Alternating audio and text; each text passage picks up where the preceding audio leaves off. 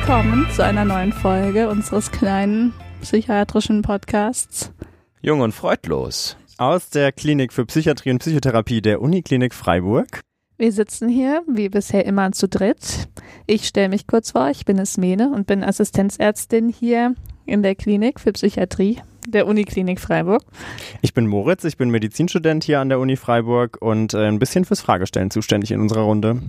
Und mein Name ist Sebastian, ich bin auch Assistenzarzt und ähm, wir wollen zu euch sprechen, daheim junge Leute, Studenten und wen es auch immer interessiert, was wir hier quatschen.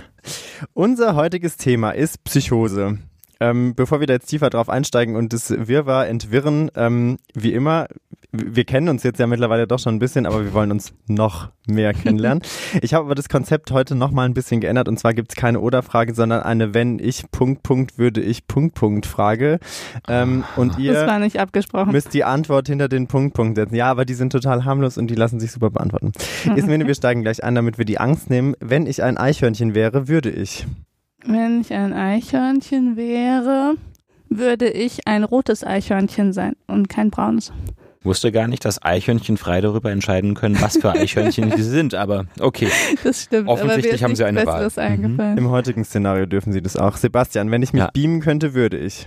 Oh, auf jedem Platz dieser Welt stehen, den ich mir einfach nur vorstellen kann und außerdem nie wieder zu spät zur Arbeit kommen.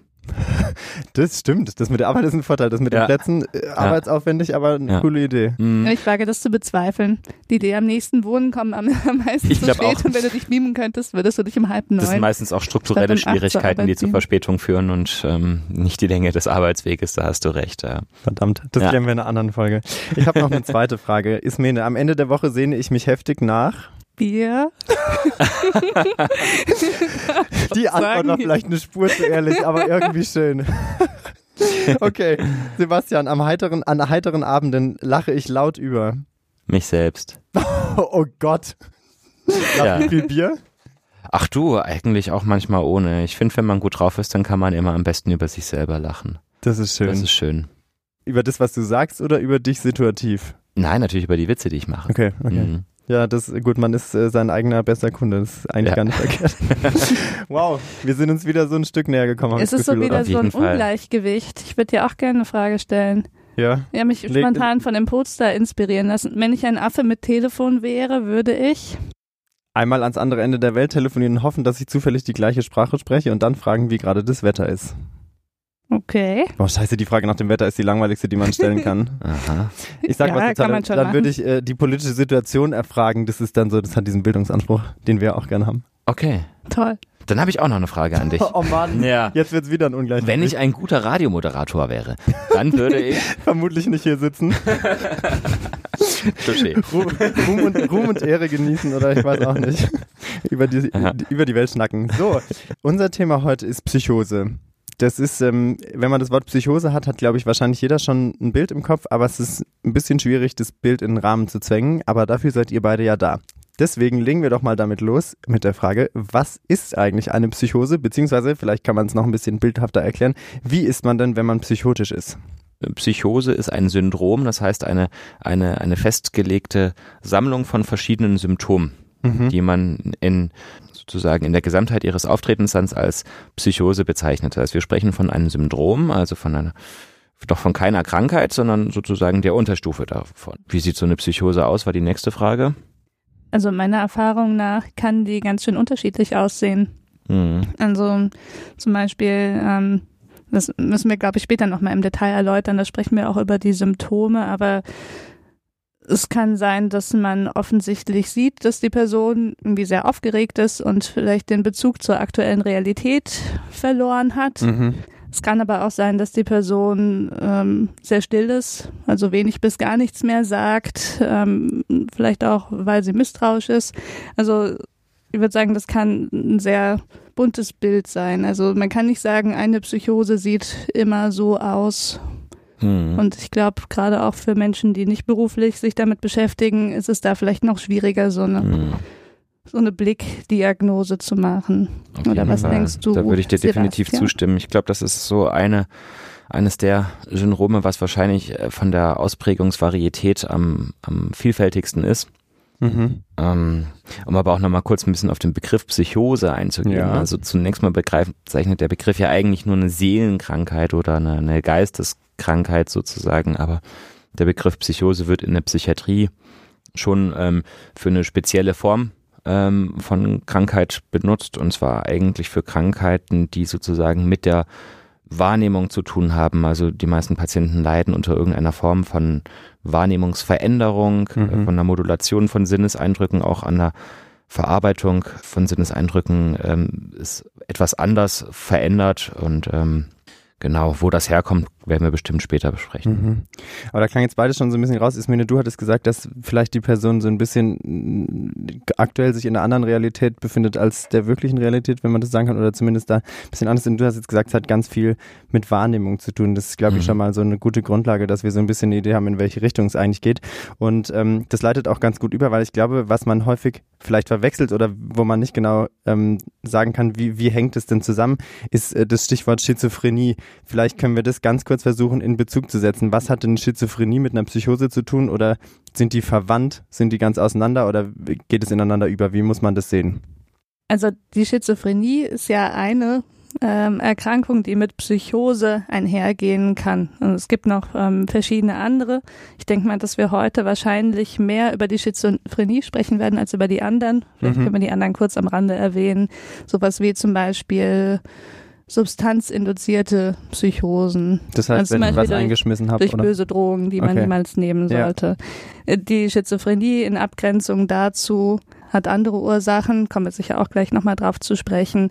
Genau, und ist aber halt ähm, wahrscheinlich die bekannteste Erkrankung, die mit Psychosen einhergeht. Hm. Das ist, denke ich, ganz wichtig, das gleich auch zu Anfang klarzustellen, dass wir da wirklich von zwei verschiedenen Dingen sprechen. Mhm. Ja, ähm, das ist ein bisschen wie Äh, wenn die Straße nass ist, ähm, heißt es nicht, dass es geregnet hat, aber wenn es geregnet hat, dann ist auf jeden Fall die Straße nass, ja, und eine Schizophrenie kommt eigentlich immer mit einer Psychose, aber eine Psychose umgekehrt ist mhm. nicht immer eine Schizophrenie.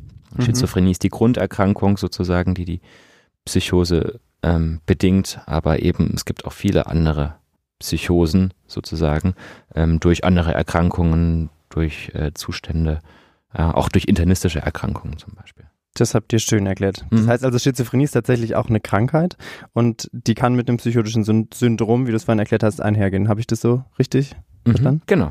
Okay, dann haben wir das, glaube ich, ganz gut äh, auseinanderklamüstert, was da eigentlich was ist. Und jetzt können wir noch so ein bisschen bei dem allgemeinen Teil bleiben, bevor wir so in Details einsteigen. Was mich nämlich auch interessieren würde, wie sieht eigentlich eine Psychose aus und welche Symptome gehören denn dazu? Ähm, ja, also man kann verschiedene Modulationen von, von der Wahrnehmung haben in so einer Psychose. Fangen wir einfach mal an mit dem, mit dem Wahn, den äh, bestimmt auch schon viele in dem Zusammenhang gehört haben. Also Wahn bedeutet, dass man eigentlich eine, eine unverrückbare ähm, Realitätswahrnehmung hat. Ähm, jetzt nicht im Sinne von Halluzination, sondern eine Interpretation von, von der Realität, die einfach abweicht von der Interpretation anderer Menschen. Häufig zum Beispiel gibt es dann einen paranoiden Wahn, das heißt, man fühlt sich verfolgt. Ähm, man sieht in allen möglichen Dingen, Kameras, äh, vermutet, Wanzen, ähm, ähm, unterstellt Menschen böse Absichten, ohne dass es jetzt wirklich ähm, für andere Menschen nachvollziehbar Hinweise darauf gäbe. Mhm. Und ähm, was auch für den Wahn noch ganz entscheidend ist, ist, dass er eben nicht korrigierbar ist. Ja, da kann man lange, lange, lange, lange drüber diskutieren und ähm, wird aber die Person nicht davon überzeugen können, dass ähm, das, was sie wahrnimmt oder sieht oder glaubt ähm, zu sehen, nicht wahr ist. Das heißt, das ist tatsächlich deren Realität in dem Moment. Richtig, genau. Mhm. Ja, es gibt unterschiedliche Formen des Wahns. Ich habe jetzt den Paranoiden erzähl- ähm, erwähnt. Es gibt auch noch ähm, zum Beispiel, was man auch bei depressiven Erkrankungen ganz häufig sieht, einen Schuldwahn, ja, dass man ähm, denkt, man habe sich wahnsinnig schuldig gemacht, man wird bestraft oder, oder, oder andere Menschen würden ähm, wegen einem zugrunde gehen und man sei schuld daran. Ja. Es gibt einen Verarmungswahn, nicht selten, dass man das Gefühl hat, man hat kein Geld mehr, man, man hat keine Klamotten mehr, und ähm, das ist ganz eindrücklich. Da stehen dann Leute auch äh, vorm Kleiderschrank und sagen, ich kann ja gar nichts anziehen, es ist ja alles nur noch Fahrt und was ich anfasse, zerfällt. Es gibt nihilistischen Wahn, wo im Extremfall manche Leute das Gefühl haben, nicht mehr zu existieren oder aufzuhören zu existieren, tot zu sein. Fallen dir noch mehr Wahne ein? Mir fällt noch die Wahnstimmung ein. Mhm. Die ist ja vielleicht ganz interessant, wenn es mhm. darum geht, wie merkt man, man hat eine Psychose. Das ist was, was man vielleicht so im Anfangsstadium schon merken genau. könnte, dass man so das vage Gefühl hat, irgendwas ist im Busch, irgendwas ist doch im Gange, irgendwas mhm. Unheilvolles steht an. Oh, ja. richtig, das ist ja. wie so eine Vorstufe, oder? So, da, also man hat noch nicht so eine andere Realität, die sich einem aneignet sozusagen, sondern man, man denkt so, irgendwie verändert sich irgendwas. Mhm. Also mein Oberarzt sagt da immer, das ist die Zeit, in der sich die Psychose ihren Wahn oder ihren Wahninhalt sucht. Mhm. Ja, man hat also diese Wahnstimmung und die Psychose sucht sich dann einen Inhalt und daraus wird dann ein Wahn geknüpft. Ja, das kann dann zum Beispiel sein, dass man der Überzeugung ist, Jesus Christus zu sein und ähm, das wäre dann religiöser Wahn, der es auch häufig gibt, mhm. dass man äh, Menschen bekehren muss, ja, dass man einen Auftrag von Gott hat, dass man äh, irgendwie in dessen Namen gesandt wurde, ja, und das kann gut sein, dass das dann irgendwo in einem, in einem äh, kirchlichen Kontext mal sozusagen dazu kommt, dass sich sowas ausbildet. Wo wir jetzt die ganze Zeit von dem Wahn sprechen, da hätte ich noch eine persönliche Frage. Und zwar, wenn ihr jetzt mit, mit jemandem in einem akuten Wahn kommuniziert, steigt man dann sozusagen in die Wahnrealität mit ein? Also zum Beispiel, wenn sich jetzt jemand verfolgt äh, fühlt, geht man dann auf dieses Verfolgungsszenario ein oder, oder versucht man immer wieder zu sagen, hören Sie, so ist die Realität und nicht so und wir müssen uns jetzt im Hier und Jetzt bewegen? Ja, wie ich ja gesagt habe, so ein Wahn ist eben nicht korrigierbar. Deswegen ähm, ist es gar nicht so wahnsinnig sinnvoll, dann ähm, immer so dagegen zu argumentieren. Da gefährdet man eigentlich eher die, den Behandlungswillen des Patienten. Mhm. Ja, wenn so jemand dann vor jemand Professionellen sitzt zum Beispiel, dann ist ja irgendwo auch ein Willen zu einer Behandlung häufig da. Manchmal ist es auch fremdbestimmt, dann ist es immer sehr, sehr schwierig.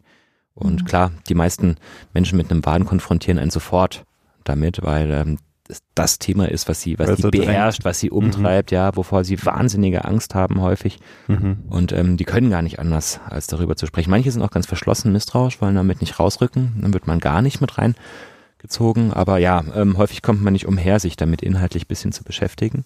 Aber spielt mhm. man dann mit, also ist es so wie so eine kleine mhm. Schauspielaktion? Also vielleicht nicht aktiv in dem Sinne, dass man jetzt noch mit ähm, den Wahn verstärkt. Okay, ja. Sagt, oh Gott, sie werden verfolgt, schnell hier rein, wir machen alle Vorhänge zu. Also ihr fangt dann äh, nicht an, euch Aluhüte aufzuziehen oder so hinter eine, eine Mauer zu. Niemals. Okay. Nee, aber vielleicht in dem Sinne, dass man jetzt zumindest nicht dagegen argumentiert mhm. und sagt, okay, aber hier sind sie jetzt sicher. Mhm. So, was ja auch so ein Teil ja. der Wahrheit entspricht. Ja. ja, dass man das einfach so ein bisschen mhm. versucht aufzufangen. Genau. Mhm. Okay. Ihr habt gesagt, das ist nur ein, eine Möglichkeit von der Psychose, deswegen machen wir vielleicht noch weiter. Jetzt hatten wir den Wahn. Was gäbe es denn noch als, als mögliches Symptom oder wie könnte sich das auswirken? Ähm, es gibt noch Sinnestäuschungen, auch Halluzinationen genannt. Mhm. Ähm, da gibt es auch wieder verschiedene Formen davon.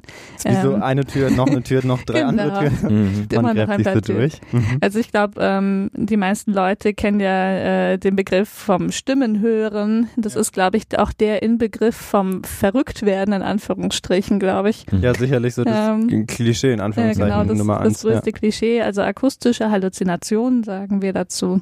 Das heißt, die Menschen hören wirklich Dinge, obwohl keiner ähm, die Dinge sagt oder das Geräusch macht, was gehört wird und ähm, hören das auch wirklich mit einer Lautstärke, also nicht ähm, wie äh, in Gedanken, sondern so, wie ich jetzt dich höre oder du mich. Mhm. Und auch da gibt es wieder verschiedene Türchen, die man aufmachen kann, also verschiedene Sorten von Halluzinationen. Manche hören einfach nur Geräusche, andere hören ähm, Stimmen, die, die über einen Kommentare machen oder mhm. die einen, ähm, einem Befehle geben oder die miteinander sprechen. Es können mehrere sein, es können einzelne sein.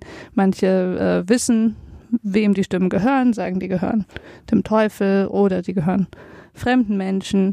Genau, das sind die akustischen Halluzinationen. Dann gibt es aber auch zum Beispiel optische Halluzinationen, wo man Dinge sieht, die nicht da sind.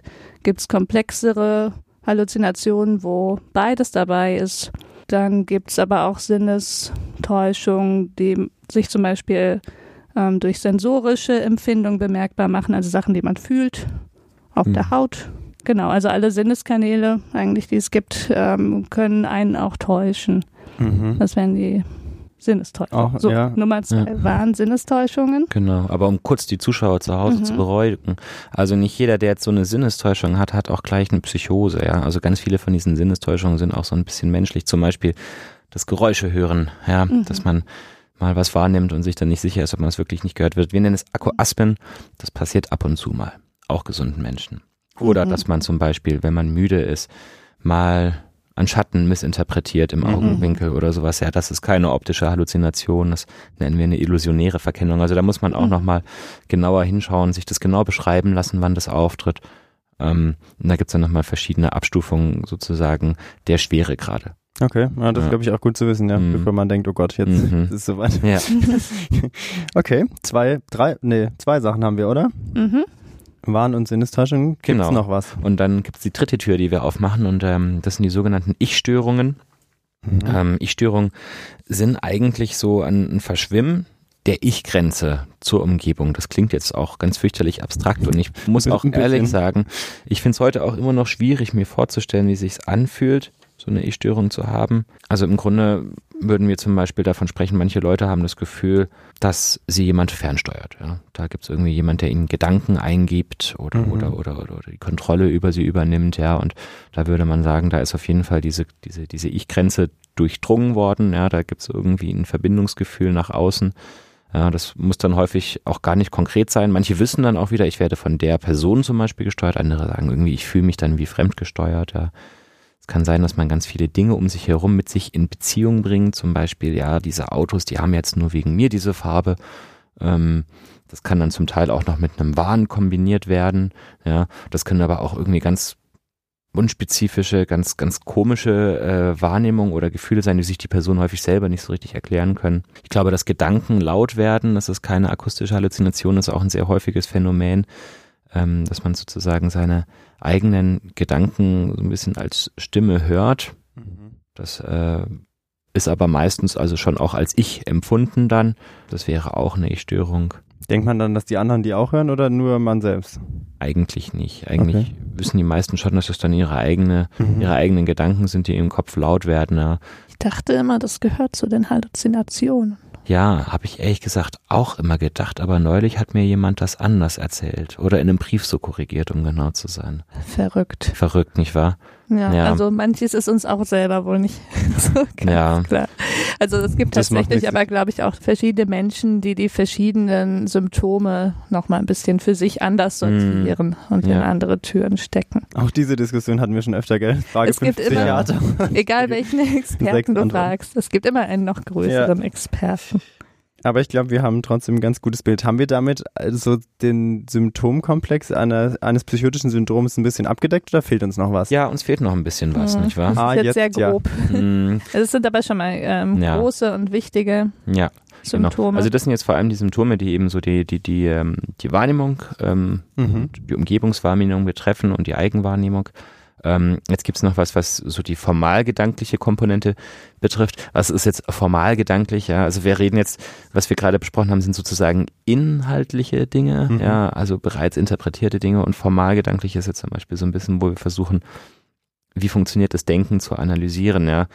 Wenn wir jetzt miteinander reden, dann fällt es uns relativ leicht, bei einem Thema zu bleiben, Sätze zu Ende zu bringen, naja. ähm, nicht immer zu springen, ja, und manche kennen das ja manchmal, wenn man unglaublich müde ist oder wahnsinnig gestresst ist, man kann sich nicht mehr konzentrieren, man kann nicht mehr bei einem Gedanken bleiben. Ja, das wäre jetzt vielleicht eine Unaufmerksamkeit, aber das kann sich noch weiter steigern, bis hin zu einem ganz schlimmen Zustand, den wir Zerfahrenheit nennen, wo man wirklich keinen Gedanken mehr gerade aussprechen kann, die wechseln ständig, ja, die Gedanken, die Richtung oder die reißen ab. Auf jeden Fall ist es ein völliges Chaos im Hirn, ja, man kann sich dann häufig nicht mehr anständig artikulieren. Oder es kommt gar nichts mehr, man ist so gesperrt, kommt auch gar nichts äh, mehr. Im Denken. Ja, mhm. Richtig, genau, ja. Und das ist auch noch ein ganz wichtiges Kriterium. Und die Gedanken können schneller kommen mhm. oder langsamer, ja. können mehr Gedanken sein oder weniger, dass mhm. man Gedanken verarmt. Ich finde, das klingt immer ganz schön abgefahren, wenn man sich das, weil es, glaube ich, wirklich schwer nachzuvollziehen ist, wenn man das selbst mhm. nie erlebt hat oder auch mal gesehen mhm. hat, den Zustand. Ja. Aber das sind sozusagen jetzt die formalgedanklichen mhm. Aspekte. Genau, auf mhm. der Ebene von, also wenn man jetzt die betroffene Person Person zu sich, äh, vor sich sieht, dann, dann würde man merken, spricht viel, spricht nicht, spricht mhm. durcheinander und mhm. wir. Genau. Das sind so die Dinge, die, die man da bemerken könnte. Mhm. Genau. Zerfahrenheit finde ich auch immer ganz schön, merkt man immer dann ganz gut, wenn man jemanden zuhört und schon nach kurzer Zeit nicht mehr weiß, worum es geht. Ja. Dann muss man mal ganz genau auf die Struktur achten. Ich habe immer gedacht, ich habe ja. nicht richtig zugehört. Ja, genau, richtig. War, Häufig sucht man erst die Schuld bei sich selber. Verfahren, ja, ähm, ja. In Vorlesungen hatte ich ab und zu dieses Gefühl. Das wäre schlecht, wenn dein Professor zerfahren wäre. Ja, das werde ich das nächste Mal kritisch prüfen. Also vielleicht können wir es nochmal zusammenfassen, so ganz grob können wir das also unterteilen in einmal die, die Ich-Störungen, also inhaltliche Denkstörungen so genau. und formal, formale Denkstörungen. Also so. Ich-Störung ist ein Teil die, der inhaltlichen. Sorry, genau, also die ersten zwei Türen wären die mhm. inhaltlichen und die formalen Denkstörungen. Genau. Mhm. Und dann teilt sich das auf in weitere Türen, die wir jetzt gerade besprochen haben. Genau. So ist es. Vielleicht kann man sich das so ein bisschen mit nach Hause nehmen, dann hat man mhm. schon mal eine grobe Idee, um was es eigentlich geht. Aber es war noch nicht alles. Verdammt! Ich habe gedacht, wir können jetzt schon die Türchen zumachen. Ja, dann? Ich meine, wir haben jetzt noch gar nicht genau geklärt, über welche Sorten der Psychose wir sprechen, aber ich glaube, eigentlich gilt es auch noch für alle, dass auch es ähm, Affektveränderungen geben kann. Okay. Also ähm, wer gut aufgepasst kurz. hat, ja. weiß vielleicht aus der letzten Folge, was ähm, affektive Störungen sind. Da ist ja wieder unser pädagogischer Anspruch.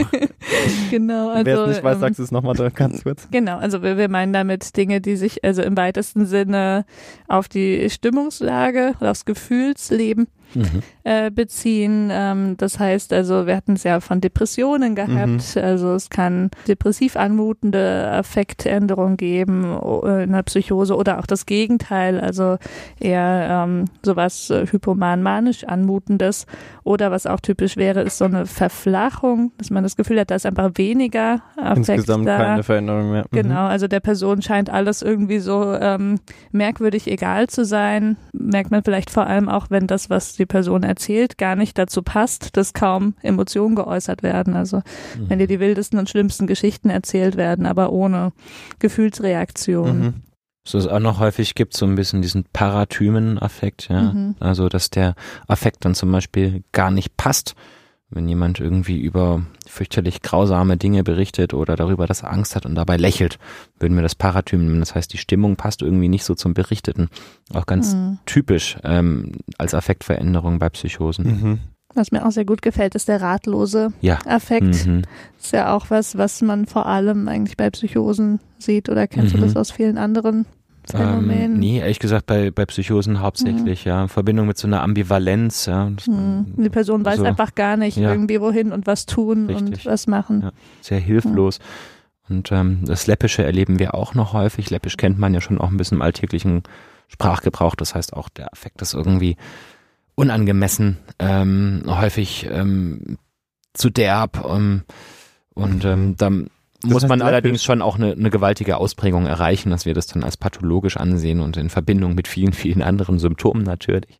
Jetzt muss ich nochmal kurz fragen, also die ersten drei Türen, oder gehört mhm. es mit dem Affekt zu den ersten drei Türen? Also ist es sozusagen mhm. formale Denkstörung, inhaltliche Denkstörung mhm. und Veränderung des, Affektveränderung, As- ja. des Affekts? Mhm. Okay, das heißt, die drei Türen können wir theoretisch aufmachen, wenn wir von einem psychotischen Syndrom sprechen? Grundsätzlich ja. Okay. Sind wir immer noch zu einfach für euren Geschmack oder haben wir es so ein bisschen, haben wir uns ein bisschen genähert? Nein, also wir, wir, wir haben uns ein bisschen genähert. Es ist natürlich ohne Anspruch auf Vollständigkeit und es ist kein Lehrbuchwissen, was wir hier vermitteln. Das muss natürlich klar sein, aber ich denke, man kann es so zusammenfassen und man kann damit was im Alltag anfangen. Schwierig mhm. ist es, weil die Psychose so unglaublich häufig und in so wahnsinnig verschiedenartigen Situationen äh, vorkommen kann. Ja, das kann. merkt man ja, dass ähm, es echt ein komplexes Thema ist. Richtig, mhm. ja. Wollen wir vielleicht sammeln, wo ja. gibt es ähm, psychotische mhm. Symptome, damit wir ähm, genau. uns dann vielleicht auf eine der Erkrankungen. Da müssen wir nicht immer um den heißen Kakao rumreden. Ja, nicht genau. Mhm. Und ihr ruft mich genau. einfach an, wenn ich gebraucht werde, oder? Genau. Dann, dann machen wir da weiter. Ja, ist doch super. Jetzt lehnst du dich mal zurück. Ja, genau. Ich höre jetzt mal zu und lerne. Das ist, das ist ein schönes jetzt, Gefühl. Wo es psychotische ja. Symptome geben kann. Ja, dann haut ja. mal raus. Ja, ganz einfach. Wir haben angefangen damit bei der Schizophrenie. Das ist tatsächlich dann auch die häufigste Ursache für psychotische Symptome. Ähm, dass tatsächlich eine psychische Erkrankung einer noch nicht ganz geklärten Ursache. Wir können gerne später ausführlich über die Schizophrenie sprechen. Ähm, wichtig ist aber, dass man eben nicht jeden mit einer Psychose gleich in eine Schizophrenie-Schublade mhm. steckt, sondern dass man ganz, ganz, ganz wichtig die Differentialdiagnosen zu bedenkt. Was ist für dich die wichtigste Differentialdiagnose zu einer Schizophrenie, Esmene? Es ist eine Fangfrage. Es gibt Nein. ja sehr viele wichtige Differentialdiagnosen. Das ist jetzt eine persönliche Einschätzung, auch aus deiner also, Erfahrung. Ich glaube, bei jemandem, der ähm, vorher noch nie eine Psychose hatte, wäre die wichtigste Differentialdiagnose alles, was körperlich begründet mhm. ist. Mhm. Also der muss auf jeden Fall einmal organisch durchgecheckt werden. Mhm. Sag mal, äh, weil so eine zum mögliche Beispiel, zum Beispiel jetzt bei jungen Leuten eine Enzephalitis irgendwie durch Herpesviren oder sowas mhm. ähm, könnte das Ganz kurz, das ist eine Entzündung im Gehirn, gell? Mhm. Mhm. Ah, wir sind schon so voll im Medizinslang gelandet. Mhm. Ja. Beziehungsweise, ich ändere gerade im Kopf nochmal meine Meinung, also gerade auch bei jungen Leuten wäre natürlich ähm, alles, was durch Substanzen induziert ist, mhm. ähm, noch viel häufiger. Vielleicht nicht so bedrohlich jetzt wie so eine körperliche Erkrankung, die mhm. aber selten ist. Also deswegen mhm. sind die beide wichtig. Das eine, weil es oft ist, das andere, weil es gefährlich ist, wenn man es mhm. nicht erkennt. Genau. Ja. Und wenn du jetzt zum Beispiel ins Krankenhaus gerufen wirst, ja, auf die O P-Station und da liegt mhm. Lieschen Müller nach einer Hüfttransplantation mhm. und ist wild dabei zu halluzinieren, schreit um sich, alle Pfleger wollen sie umbringen. Woran denken wir dann? Dann denken wir an ein Delirium. Mhm. Mhm. Okay. Also aber das müssten wir jetzt auch erklären, was das ist. Also ja. Delir. Lasst euch nicht stören. Das erklärt jetzt der Sebastian. Okay, das erkläre ich gerne. Also mir wichtig, das anzuführen, weil es zum Beispiel ein ganz klar organisch bedingter Zustand ist, der eben überhaupt nichts mit einer Schizophrenie zu tun hat. Und ähm, ich habe auch besonders das Beispiel ähm, gewählt, weil ähm, sowas wie ein Delir, ich komme gleich nochmal dazu, besonders häufig bei älteren Menschen, vor allem nach Operationen oder nach körperlichem mhm. Stress auftritt. Ähm, es ist nicht ganz geklärt, wie so ein Delir eigentlich funktioniert, aber meistens ist es eine totale Dysbalance ähm, im Körper von Stresshormonen, von Elektrolyten und so weiter und so fort. Es gibt vielfältige Ursachen für so ein Delir. Häufig reicht zum Beispiel auch aus, dass man eine Narkose hatte. Ähm, es kann auch sein, dass einfach zum Beispiel das äh, Gehirn nicht mehr mit genug Energie versorgt wird. Ja, das ist auch so eine populäre Erklärung, die man für das Delir wählt. Das ist einfach ein Organ, das eigentlich eine gleichbleibende Menge von Energie benötigt und ähm, manche Menschen sind einfach körperlich so geschwächt, dass sie dem Gehirn gar nicht mehr diese Energie liefern können und dann werden sie eben delirant und bei Deliren zum Beispiel ganz typisch, dass man optische Halluzinationen hat und häufig sehr agitierte Zustandsbilder hat. Das bedeutet, man ist aufgeregt, also das kann von, von ähm, aggressiv, ähm, brutal bis, bis ängstlich ähm, sein. Ja, da gibt es ganz wilde Zustandsbilder und äh, viele internistische Stationen und chirurgische Stationen haben wir mit dem zu kämpfen und äh, mhm. sehr, sehr häufig und finde ich eine sehr wichtige Differentialdiagnose. Genau. Mhm. Jetzt haben wir schon drei, gell? Also wir hatten mhm. einmal die körperliche mhm. Ursache im Sinne von irgendein Organ ist vielleicht kaputt oder angegriffen oder entzündet und deswegen kann es diese Symptome machen. Mhm. Dann hatten wir Drogen oder irgendwelche anderen Substanzen. Mhm. Und jetzt das Delir im Sinne von mhm. vielleicht einer Unterversorgung vom Gehirn durch mhm. körperlichen Stress, durch eine O P, mhm. durch eine Narkose. Mhm. Okay, und mhm. gibt es noch mehr? Zum Beispiel jetzt nochmal aus dem Kreis der affektiven Störungen, also depressive Erkrankungen, also bestimmte Depressionsformen können auch mit psychotischen Symptomen einhergehen, hat Sebastian ja schon erzählt, zum mhm. Beispiel mit Schuldwahn, mhm. Verarmungswahn. Also das kann bei einer ganz, ich sage jetzt mal, äh, platt normalen Depression der Fall sein. Und dann gibt es aber auch noch solche Zwischenformen ähm, wie schizoaffektive Störung, nennen wir das. Das heißt, da ist Schizo wie Schizophrenie und affektiv, ist beides mit drin, hat aber nochmal ein bisschen äh, eine andere Verlaufsform, sollte anders behandelt werden als eine Schizophrenie. Oder auch eben bei den bipolaren Störungen, mhm. also eine Manie kann auch mit psychotischen Symptomen einhergehen. Also mhm. was wäre das denn? Größenwahn im weitesten Sinne, bin zu höheren Berufen, mhm. ähm, solche Dinge. Okay, mhm. also Veränderungen des Affekts können irgendwie ein mhm. Teil von einem psychotischen Syndrom sein, aber Erkrankungen, die mit dem Affekt zu tun haben, können auch Ursache sein sozusagen. Moment, jetzt sag ich, ja genau. Ja, ja. genau.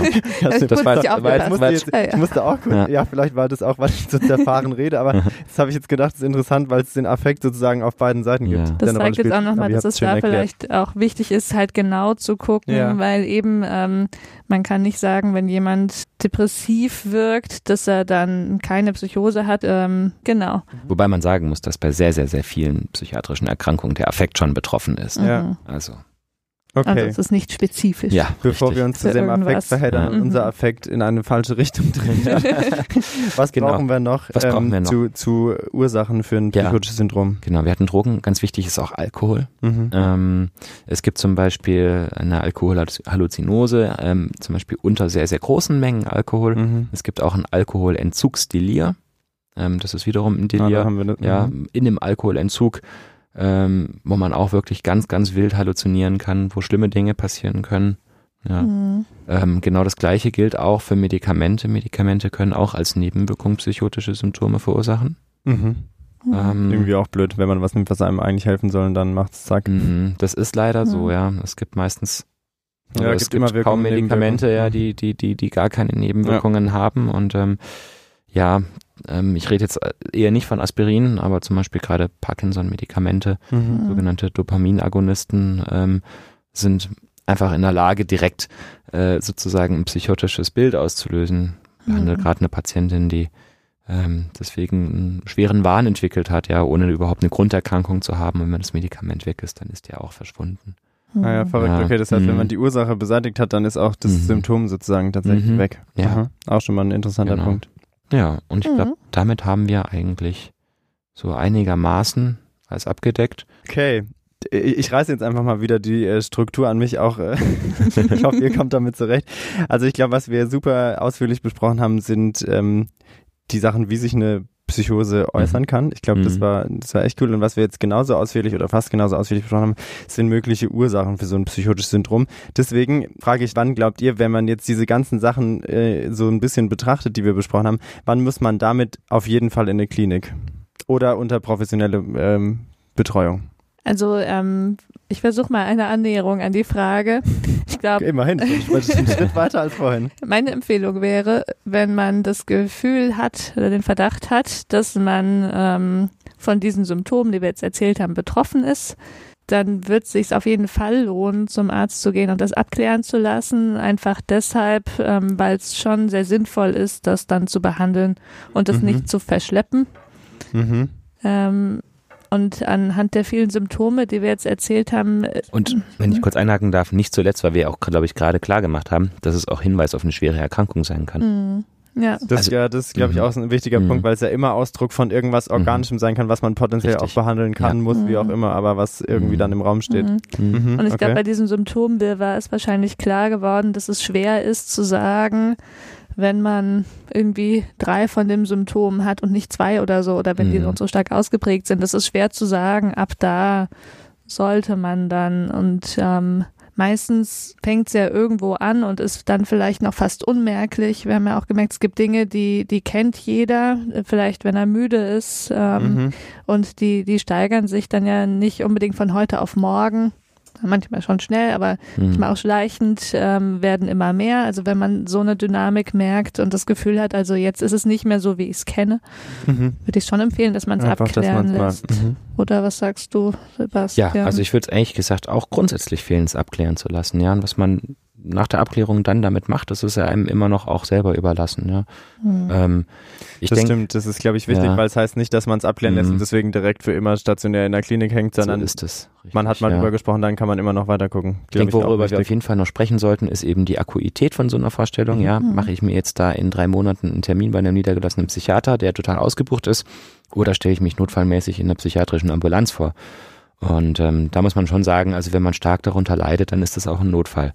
Ja, und wenn man ähm, tatsächlich, was auch leider passieren kann bei solchen Psychosen, eigen- oder fremdgefährdend ist, ja, und das kann sehr unterschiedlich hergehen, so eine Eigen- oder Fremdgefährdung kann einfach auch durch so eine Verkennung von Realität, ja, von, von, einer, von einer mangelnden Gefahreneinschätzung auch herrühren, und da würde ich echt empfehlen, sich schnell vorzustellen und das abklären zu lassen und sich in professionelle Hilfe zu begeben, weil da ganz schöner Mist passieren kann.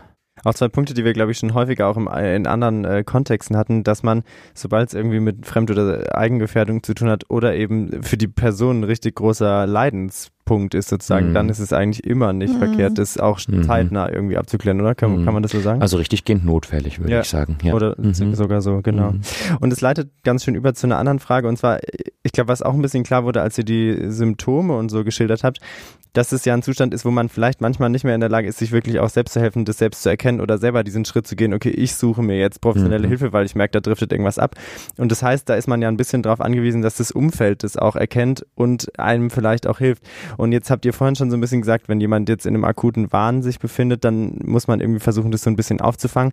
Gibt es denn so, mal basal gesprochen, einen Tipp jetzt für uns, sage ich mal, da, da draußen in der Welt, ähm, wenn ich merke, bei jemandem, geht es vielleicht in so eine Richtung oder jemand ist vielleicht in einer anderen Realität gerade oder da, da sind irgendwelche von diesen Symptomen da. Gibt es sowas, wie ich das geschickt anspreche oder wie ich das vielleicht auch bahnen kann, dass jemand bereit ist, äh, da sich Hilfe zu suchen? Weil wenn ich jetzt überzeugt bin, ich werde verfolgt, dann kann ich ja eben schwer da eindringen. Und, und mhm. was könnte man machen oder was hilft vielleicht, da das anzusprechen?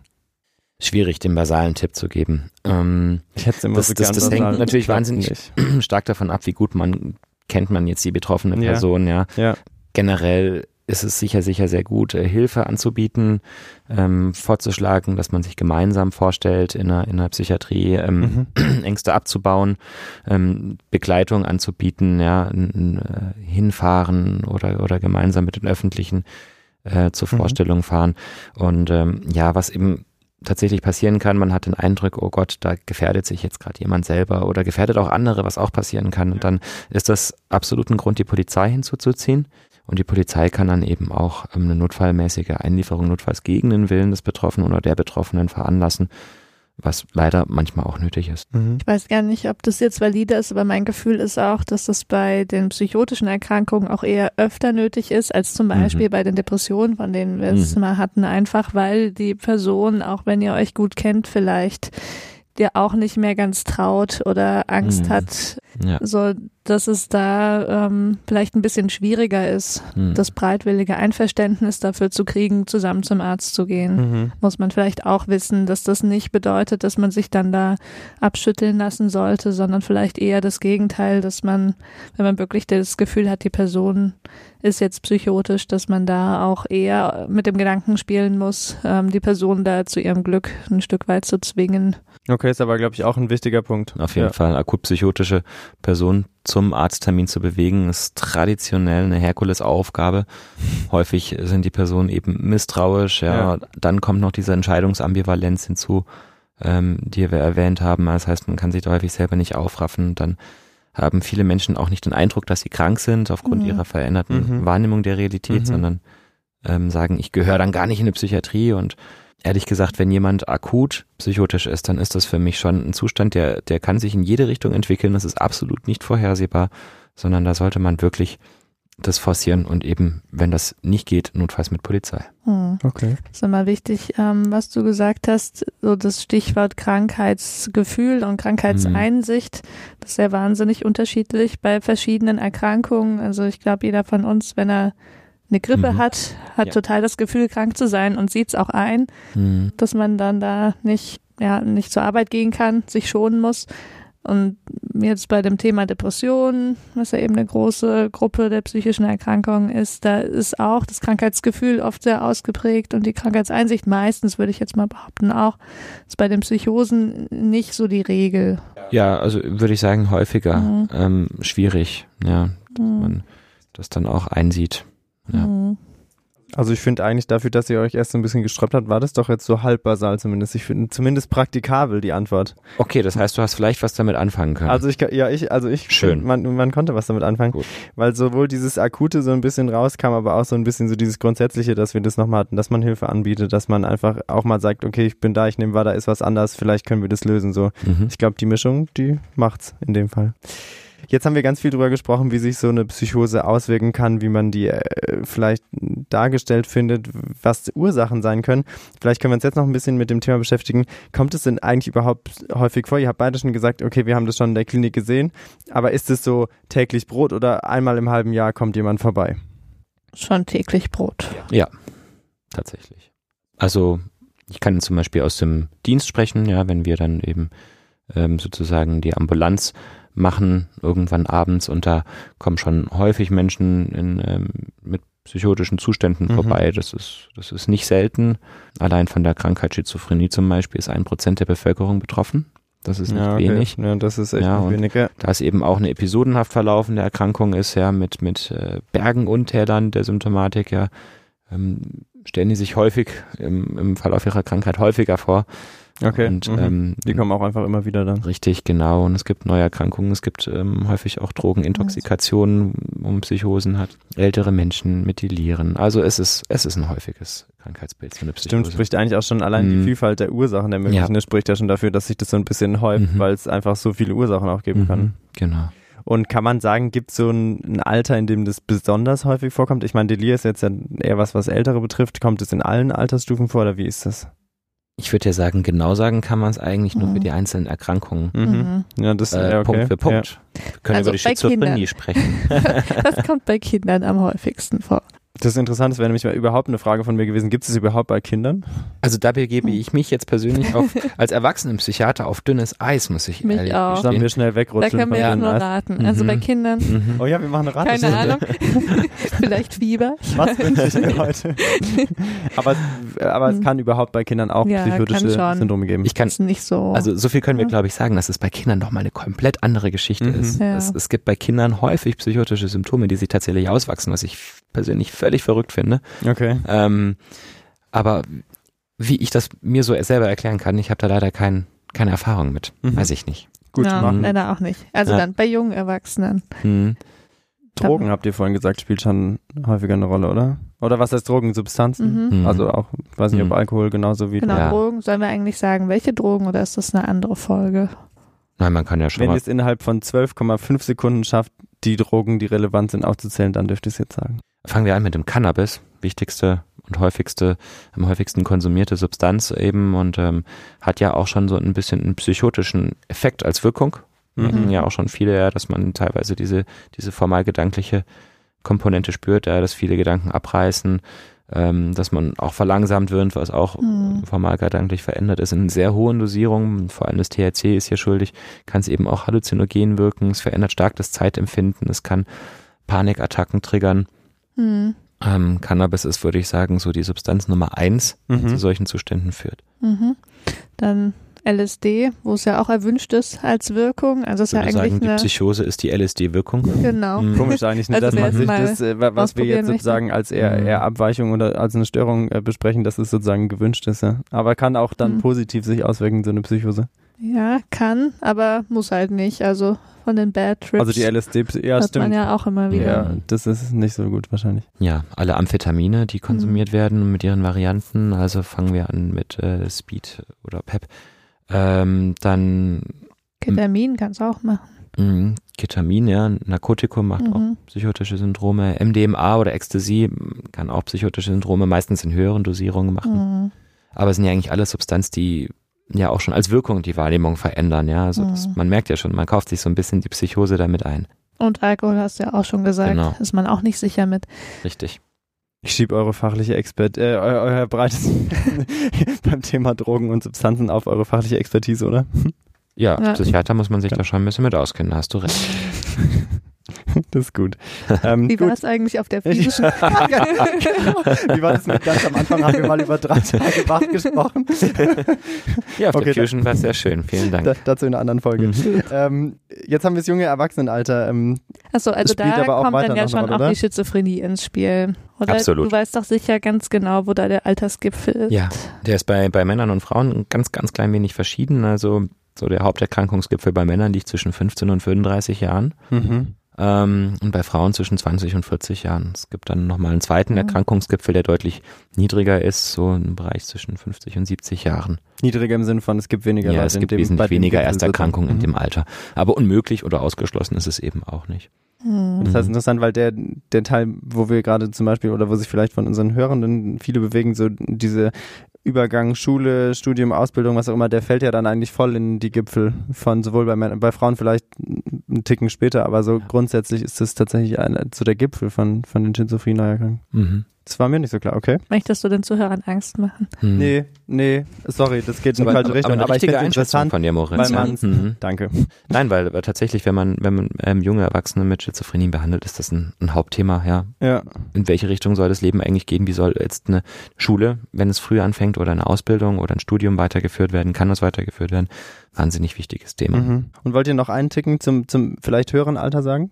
Also bei älteren Patienten, mhm. denke ich schon, kommt dann auch das Delir ähm, als häufigere mhm. Ursache in mhm. Frage. Und ich meine, man hat ja auch gesehen, die Gipfel, die sind ja so ein bisschen weit gesteckt auch. Also ähm, es gibt, glaube ich, auch eine Altersspanne, da kommt dann alles Mögliche ja. noch in Frage. Also vielleicht dann auch die, die durch affektive Erkrankungen verursacht werden, wo der Gipfel mhm. ja auch so im mittleren Lebensalter Alter ist. Ja, also aber ganz grob gesagt wäre dann quasi im Alter Delir mhm. und andere körperliche Erkrankungen. Das ist vordringlich. Okay. Also dann halten wir doch nochmal fest, ähm, also Psychose ist insgesamt was, was tatsächlich relativ häufig vorkommt, was ihr häufig auch in der Klinik seht, was man vielleicht so im Alltag auch, dem man tatsächlich auch mal begegnen kann, das ist gar nicht so unwahrscheinlich. Und dann je nach Alter ist es immer so ein bisschen unterschiedlich, was vielleicht wahrscheinlichere Ursachen sind. Wahrscheinlich kann man nie irgendwas ausschließen, wie immer. Und ähm, das hat es doch jetzt schon ganz schön geklärt, oder? Mhm. Denke ich schon. Jetzt haben wir ein bisschen drüber gesprochen, ähm, wie häufig das eigentlich vorkommt und wann das eine Rolle spielt. Und jetzt würde mich noch interessieren, warum es sozusagen zu einer Psychose kommen kann. Deswegen wäre meine Frage, gibt es da spezielle Risikofaktoren für eine Psychose? Mm, ja. Punkt, Ende. Die nächste Frage, alles klar, danke. Ja, da hätten so eine prägnante Antwort gehabt. Das erzählt auch Sebastian. Das ist eine sehr dichotome Antwort. Immerhin hast du ja ähm, gesagt, ja, ja. Gut. Ja, auf jeden Fall. Es gibt, ja. äh, also lass uns das kurz mal in zwei, ähm, zwei Antworten aufgliedern. Einmal, äh, ja. so was gibt's, was gibt's für ein Entstehungsmodell von einer, äh, von einer Psychose? Also wie erklären wir uns eigentlich, was passiert im Gehirn, mhm. ähm, dass das dann so im Endeffekt stattfindet? Einfache Antwort, keiner weiß es so richtig genau. Es gibt eine Anzahl von Modellen. Ähm, das bekannteste und momentan auch favorisierte Modell ist, dass es Ähm, eigentlich ähm, was mit dem ähm, Transmitterstoff Dopamin zu tun hat, ähm, vor allem im, ähm, also so im mesolimbischen System. Ähm, oh, es ist eine, es ist eine, eine Überaktivität äh, von diesem System. Wo befindet sich dieses System? Das ist äh, im Mittelhirn Im und Gehirn, im Temporallappen. Okay. Ich ja, war genau, mir nicht sicher, ob wir die basalen Voraussetzungen schon besprochen hatten. Für die ja. Wir sind im Gehirn und es gibt genau. Bodenstoffe, oder? Genau. Also, also wenn ihr es genau wissen wollt, dann ladet doch einen Experten ein. Ja. Oh, Sebastian, bitte mhm. sag nochmal, du hast so nein, du darfst ja nicht sagen. Wir wollten nur kurz reingrätschen, aber jetzt ist ja, okay. Nein, ich hab, wollte nur, dass die Leute wissen, dass es ums ja. Gehirn geht. Es geht ums Gehirn, ja. Es geht um, geht um relativ zentrale Hirnanteile, sagen wir es mal so. Und ähm, dieses Dopamin ist einfach auch Ein, ein, ein, ein Botenstoff, der sozusagen die Kommunikation von Nervenzellen untereinander regelt, und wir sprechen so ein bisschen davon, dass in diesem System, in diesem mesolimbischen System, Dopamin einfach ähm, überrepräsentiert ist. Es ist aktiver, das System. Mhm. Ja, ähm, man kann sich das ein bisschen vielleicht vorstellen, wie das Gehirn hat wahnsinnig Stress in diesen, äh, in diesen Regionen, ja, und äh, macht seine Funktion nicht mehr so richtig gut, weil es ein bisschen heiß läuft.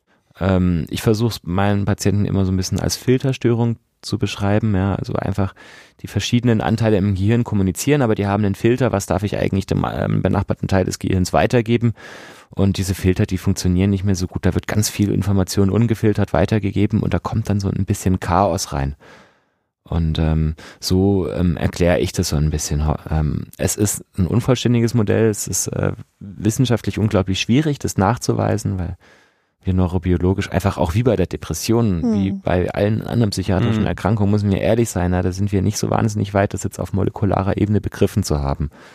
Was schade ist, ähm, aber auf jeden Fall ist zum Beispiel ein bisschen ähm, ein Grund, warum man das glaubt, dass viele Medikamente, die gut gegen Psychosen helfen, ja, und das sind eben Medikamente, die vor allem an Dopaminrezeptoren ansetzen und dort Dopamin wegblocken, und das hilft, psychotische Symptome zu verringern. Okay, ich spreche dafür, dass sozusagen mhm. zu viel an Dopamin dann eher pro-psychotisch wirkt. Sozusagen. Genau, also richtig, ja. Und das kann man auch ganz schön sehen. Zum Beispiel ähm, der Morbus Parkinson ist ja zum Beispiel so ein bisschen das Gegenteil davon. Das ist eine neurologische Erkrankung ähm, und ähm, die vor allem mit Bewegungsstörungen einhergeht. Und da mhm. hat man in so einem zentralen Teil des Gehirns zu wenig Dopamin. Ja? Und ähm, zur Therapie des Morbus Parkinson gibt man unter anderem einfach Dopamin. Ja? Das ist dann also Levodopa nennt sich das. Das wird dann über das Blut in in das Gehirn gebracht und wirkt dann einfach in diesem Bereich. Ja. Und jemand, der zum Beispiel einen Parkinson hat, der kann sich dann besser bewegen nehmen. Und aber der kein Parkinson hat, der entwickelt dann plötzlich psychotische Symptome. Interessant eigentlich, dass mhm. man sich dann das Modell sozusagen rück- retrospektiv erklärt, weil man irgendwo ja. die Wirkung sieht und dann denkt man, ah, vielleicht könnte es daran liegen. Genau. Okay, jetzt hast du gesagt, eine dichotome Antwort, das heißt, es ist zweigliedrig und es war ein Glied, oder? Wenn ich so äh, es richtig mitgekriegt ja. habe. Was ja. ist das Zweite? Ähm, jetzt sprechen wir so ein bisschen über, über Risikofaktoren, was wir eben epidemiologisch also mhm. haben herausfinden können. Ähm, also auf jeden Fall hat Schizophrenie eine hohe genetische Komponente. Mhm. Ähm, das lässt sich ähm, in Familien- und in Zwillingsstudien beweisen. Wenn man familiäre ähm, Disposition für eine Schizophrenie hat, das heißt irgendwo in direkter äh, Linie der, der Vorfahren eine Schizophrenie hat, dann hat man ein erhöhtes Risiko, statistisch gesehen, mhm. für eine Schizophrenie. Also das Und ähm, auch bei Zwillingen, ähm, ich glaube, wenn ein äh, Zwilling in einem eineiigen Zwillingspaar erkrankt ist, dann hat der zweite Zwilling ein fünfundfünfzig-prozentiges Risiko, an einer Schizophrenie zu erkranken. Also das spricht für eine hohe genetische Ausprägung. Ja. Welche Gene das sind und, und, und für was die kodieren, wissen wir nicht. Und ähm, dann mhm. haben wir auch schon bei der Depression über das, das Stress-Vulnerabilitätsmodell gesprochen. Ja, das heißt einfach, Stress ähm, bringt das persönliche Fass, das bei jedem Menschen unterschiedlich groß ist, irgendwann zum Überlaufen und man ähm, entwickelt dann Symptome. Ja. Hm. Genauso wie bei einer Depression eben auch von der Psychose. Bei der Psychose ähm, haben vielleicht äh, manche schon gehört, dass da dann ja auch zum Beispiel also bei der Schizophrenie, dass da auch ein Zusammenhang zu Drogen diskutiert wird. Mhm. Wir haben ja von drogeninduzierten Psychosen gesprochen. Die sind insofern anders, als dass die eigentlich wieder weggehen, wenn die Droge auch weg ist. Aber Schizophrenie und zum Beispiel Cannabiskonsum ist ja auch assoziiert. Würdest du dann sagen, der Cannabiskonsum ist dann eine Variante von Stress mhm. für das Fass? Mhm. Genau. Das heißt, wenn man viel Cannabis konsumiert, ähm, entweder setzt man den Boden vom Fass weiter hoch oder man füllt es mehr mit Wasser sozusagen. Also ist tatsächlich ein potenzieller Risikofaktor. Also man füllt es mit Wasser. Ja, das Cannabis okay. ist sozusagen, wenn wir das Wasser als äh, Stress nehmen, mhm. dann ist Cannabis einfach noch mehr Wasser, also noch mehr Stress für den Organismus. Das macht Stress auf das Gehirn, das mhm. Cannabis. Und ähm, es gibt ja so ein bisschen diesen Mythos, ne, dieses, dass man auf einer Droge hängen bleibt mhm. sozusagen. Ja, und da, da unterscheiden wir schon nochmal eben ein bisschen, ja, also Drogen können bei manchen Menschen ganz, ganz stark wie eine Psychose wirken, aber wenn die Droge aufhört zu wirken, dann ist auch dieser Zustand eigentlich vorbei, mhm. der kann ein klein wenig länger dauern. Ja. Aber dieses eigentliche Hängenbleiben, da spricht man eigentlich davon, dass man durch den Stress der Droge sozusagen überschwellig geworden ist und eine vorhandene Disposition für eine Schizophrenie zu einer manifesten Schizophrenie gebracht hat. Seid ihr zufrieden? Haben wir, glaube ich, ganz gut erklärt. Das war jetzt so ein bisschen zwei in eins, würde ich sagen, weil das sowohl ein bisschen diese Frage nach potenziellen Risikofaktoren beantwortet hat, als auch eine potenzielle Ursache im Körper, weil das so ein, ich glaube, ihr habt es beide auch gesagt, man, man kann es so ganz genau nicht sagen, aber die, die so eine potenzielle These dazu haben wir, glaube ich, auch geklärt, oder? Fehlt euch bei dem Punkt noch was, was wir auf jeden Fall sagen sollten? Also vielleicht höchstens, dass manchmal auch gar kein spezieller Stress erkennbar ist. Also mhm. wir, wir nehmen auch nicht an, dass alle Leute, die eine Schizophrenie kriegen, jetzt gekifft haben. Das wird keinem unterstellt. Also auch wenn man Aha. sagt, wenn man gar nicht sich erinnern kann, dass das Leben an sich ähm, in dem Sinne stressig gewesen wäre. Manchmal sind das einfach ganz unterschwellige Dinge, die das Fass dann trotzdem füllen, weil es vielleicht mhm. von vornherein nicht so groß war, das Fass. Mhm. Okay. Das heißt, du, ja. du meinst dann, dass die Leute das selber gar nicht unbedingt als stressig empfunden haben? Genau, was also es kann, auch, es kann mhm. auch scheinbar gar keinen Auslöser geben. Mhm. Genau.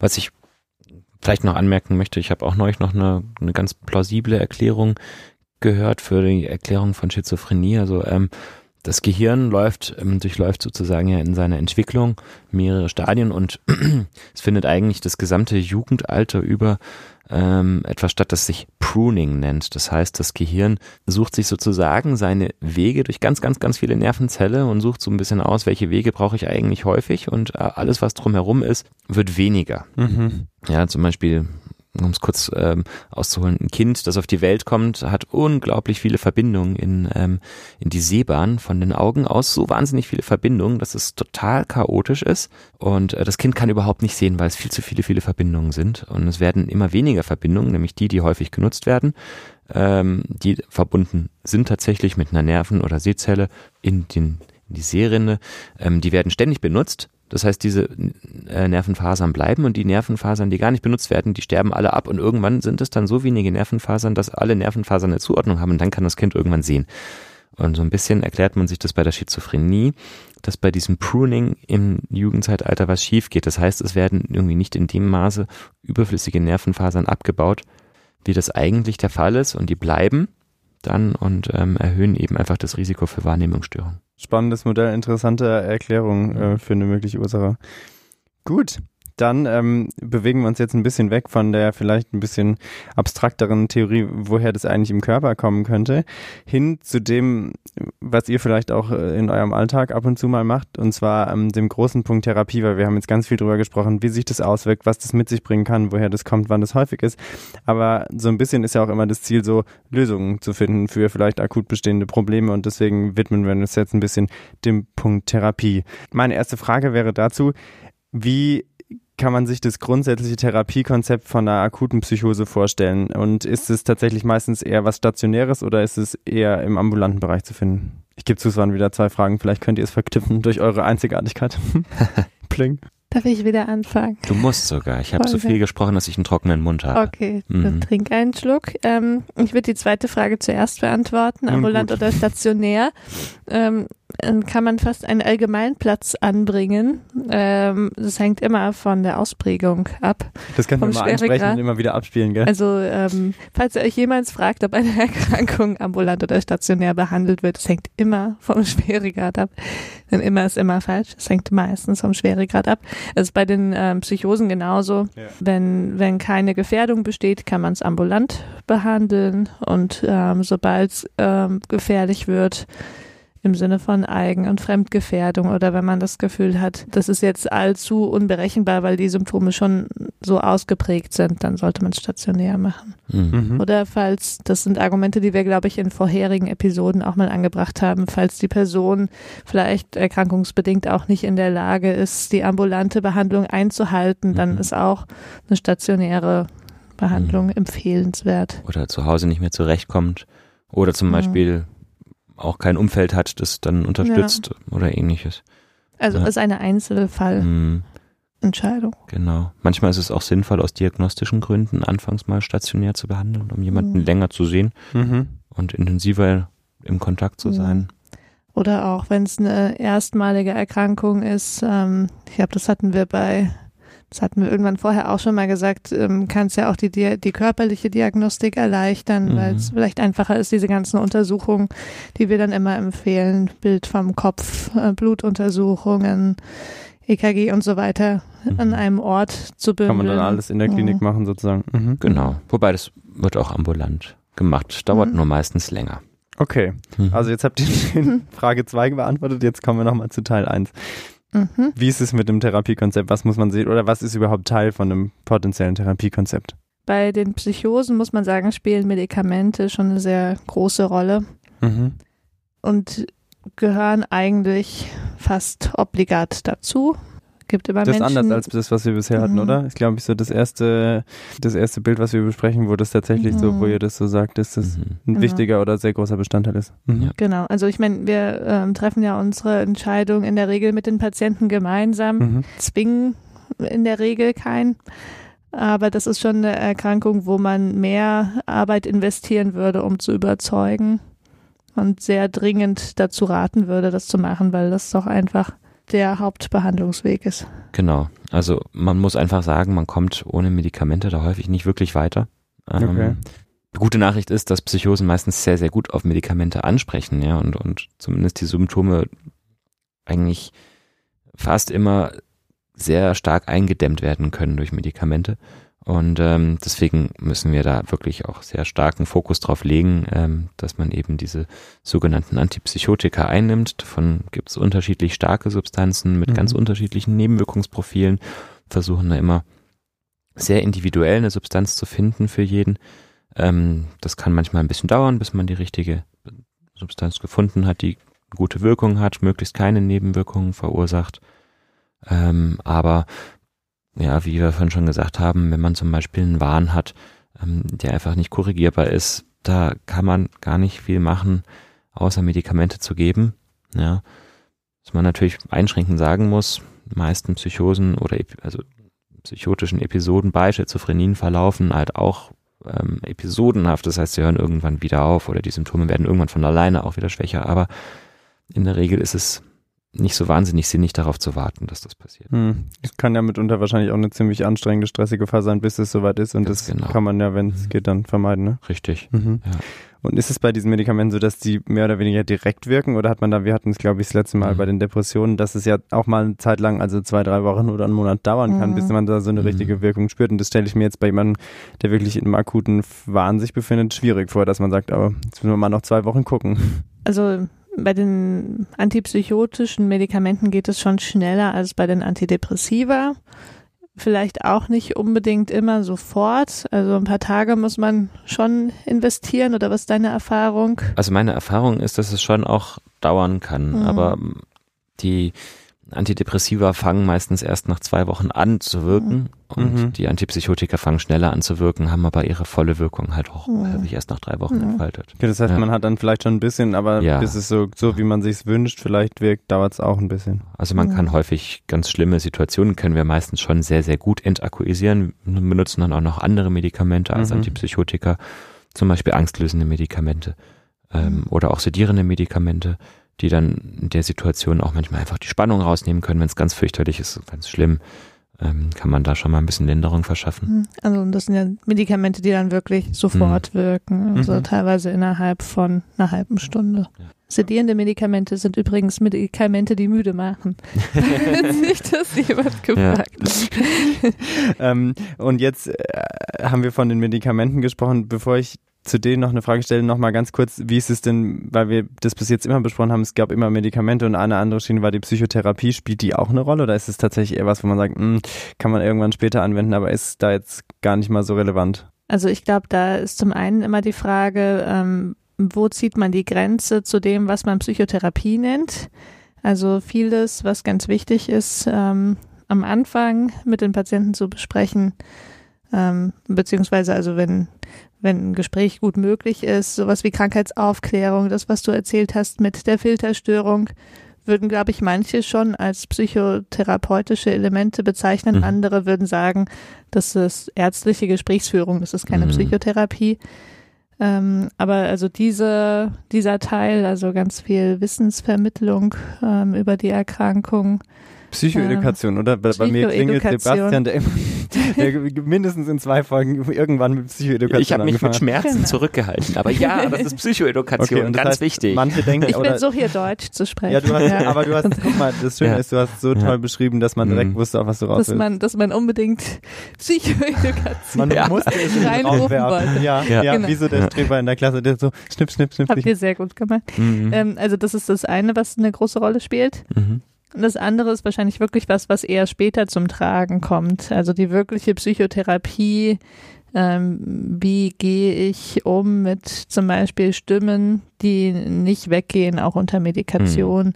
Da gibt es dann schon auch äh, ein, ein psychotherapeutisches Konzept, oder? Kennst du dich damit gut aus? Es gibt auf jeden Fall psychotherapeutische Ansätze, mhm. ja, was, was einfach auch ganz häufig ähm, Thema ist, ist, wie gehe ich eigentlich jetzt mit so einer Diagnose um, die kommt ja dann viele Menschen das erste Mal in ihrem Leben zu und ähm, mhm. das ist dann schon auch eine schwere Erkrankung, da muss man gar nicht groß drum herum sprechen, die verändert vieles und der Umgang mit dieser Erkrankung, mit dieser Diagnose, das ist einfach auch sinnvoll, da mit jemandem zu sprechen, ja, da ähm, Strategien für sich zu entwickeln, ähm, wie ich damit umgehen kann und dann kann man auch, je nachdem, was für Symptome man hat, ähm, unterschiedliche Techniken erlernen, ja, zum Beispiel, du hast es vorhin so ein bisschen mal thematisiert, gerade bei einem Wahn. Mhm. Ähm, es gibt sowas, das nennt sich Realitätscheck. Das kann man zum Beispiel auch lernen. Ja, also bei leichter ausgeprägten Wahn kann man tatsächlich manchmal auch so ein bisschen dahinter kommen. Man kann sich so eine Technik aneignen, einfach mal ein paar Dinge abzufragen. Ähm, so halb automatisiert, das muss man auch ein bisschen üben. Mhm. Und ähm, dann kann man manchmal schon ein klein wenig ja bei so einem leichten Wahn bemerken, dass es sich um einen Wahn handelt. Ja, erfordert viel Übung, deswegen würde ich es auch schon Psychotherapie nennen, weil man mhm. das eigentlich unter, unter Anleitung lernen sollte. Also das ist voll die interessante Vorstellung, weil ich finde, mhm. da merkt man auch, dass eben dieses, was du vorhin beschrieben hast, Esmene, dass man am Anfang den Leuten wirklich gut erklärt, was ist, was ist diese Erkrankung, was gehört da dazu und wie kann sich das auswirken, weil ich glaube, nur wenn man das versteht, kann man ja später dann auch einsehen, warum man jetzt vielleicht einen Realitätscheck machen sollte und wie man sich im Zweifel mhm. verhält. Also man merkt, es ist so ein bisschen so eine Kette von Sachen, mhm. die irgendwie passieren müssen und dann aber mhm. sicherlich auch viel Zeit in Anspruch nehmen. Ja, mhm. genau. Und auch ganz wichtig ist, denke ich, dann, ähm, dass man mit einer Psychotherapie eine sehr wirksame Sekundärprophylaxe betreiben kann. Ähm, also das bedeutet, dass man sozusagen Rückfälle in die akute Erkrankung verhindern kann, indem man zum Beispiel ganz gezielt an der Lebensführung arbeitet und dort äh, zum Beispiel Stressoren erkennt, ja, und versucht, Stressoren ähm, zu erkennen, zu vermeiden oder zumindest den Umgang mit Stressoren zu verbessern. Das ist ganz, ganz basale ähm, Psychotherapie, die bei vielen anderen Erkrankungen auch stattfindet und die auch bei ähm, Schizophrenien total Sinn macht. Okay, ich glaube, das, ihr habt super erklärt, wie, wie die Kombination aus Medikamenten, die ja sicherlich dann eine sehr wichtige Grundlage sind und mhm. aber in dem Einsatz von Psychotherapie da eine Rolle spielen. Jetzt würde mich nochmal interessieren im Hinblick auf die Medikamente, weil ihr auch gesagt habt, dass sie oft äh, unvermeidbar sind oder sehr häufig einfach zum Einsatz kommen. Ähm, Ich glaube, man kann sich das schon so ein bisschen vorstellen, weil ja die Ausprägung von der Psychose schon was, also das ist ja jetzt nicht so wie Schnupfen, sondern schon was, was massiver einschneidend ist, sage ich mal. Und deswegen kann ich mir vorstellen, dass diese Medikamente schon auch eine relativ starke Wirkung haben. Da würde mich interessieren, kann man so ein bisschen sagen, wie verändert man sich denn darunter und wie krasse Auswirkungen hat es auf die Persönlichkeit auch? Also wenn du das so sagst, dann denke ich an viele Klischees, die oft von Patienten mitgebracht werden. Mhm. Also irgendwie, da wird man äh, zugedröhnt, mhm. ausgeschaltet. Ähm. Viele negative Bilder. Ja, genau. Mhm. Also da muss man sagen, ähm, es gibt ja inzwischen schon äh, eine gewisse Auswahl an Medikamenten, ähm, die sich teilweise auch im Nebenwirkungsprofil verbessert haben im Vergleich jetzt zu den, zu den ersten Antipsychotika, die es mal so gab. Und ähm, wo man dann auch aus den einschlägigen Filmen, glaube ich, diese Bilder von ganz abgeschossenen, zugedröhnten Leuten vor Augen hat. Also das Ziel ist natürlich, die Person möglichst nicht einzuschränken in ihrem Selbstausdruck. Mhm. Ähm, wobei ähm, es natürlich auch schwierig ist, pauschal zu sagen, welche Wirkung oder Nebenwirkungen haben denn jetzt die Medikamente. Also das ist dann doch relativ unterschiedlich von Medikament zu Medikament. Es gibt welche zum Beispiel, die haben tatsächlich die Eigenschaft, tendenziell eher müde zu machen. Es gibt aber auch welche, die haben diese Eigenschaft gar nicht. Und ähm, ich habe es noch nie erlebt, dass diese Antipsychotika eine Persönlichkeit verändert haben. Die machen müde, die machen manchmal Nebenwirkungen, aber die haben noch nie die Persönlichkeit verändert. Was die Persönlichkeit massiv verändert, ist eine akute Psychose. Mhm. Und ähm, da finde ich, darf man wirklich, also bei aller gerechtfertigten ähm, Kritik an übermäßiger Gabe an Medikamenten und sowas, ich finde, eine Psychose ist ein Zustand, den man meistens mit Medikamenten verbessert. Und ähm, da verändert man nicht die Persönlichkeit, da wird niemand mhm. weggebolzt, weil er unangenehm ist oder ähnliches, sondern das ist eine Behandlung von einer akuten Erkrankung, die für die Betroffenen extrem unangenehm ist. Und ähm, diese Medikamente verschaffen definitiv eine Verbesserung gegenüber dem akuten Erkrankungszustand. Okay, aber das erklärt es, glaube ich, ganz gut, dass sozusagen nicht, nicht das Medikament die Persönlichkeit verändert, sondern tatsächlich eher die Psychose vorher und dann versucht man den mhm. Ist-Zustand sozusagen wiederherzustellen. Wenn man das jetzt so hört, dann versucht man ja schon, der Psychose sozusagen entgegenzuwirken.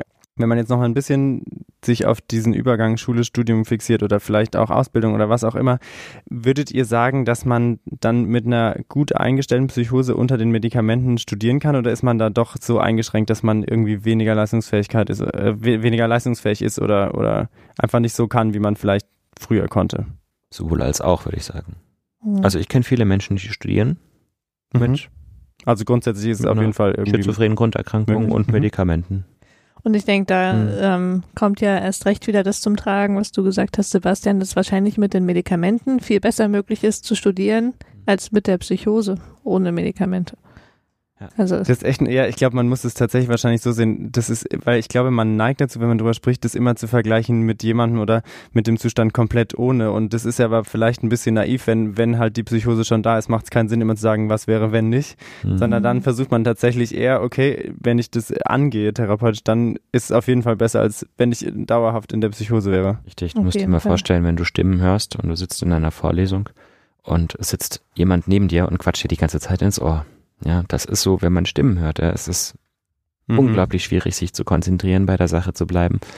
Wenn dann irgendwie ein Wahn dazu hinkommt, hinzukommt oder noch eine formalgedankliche Störung, dann kann man das direkt vergessen. Mhm. Dann ist das nicht mehr möglich. Ja.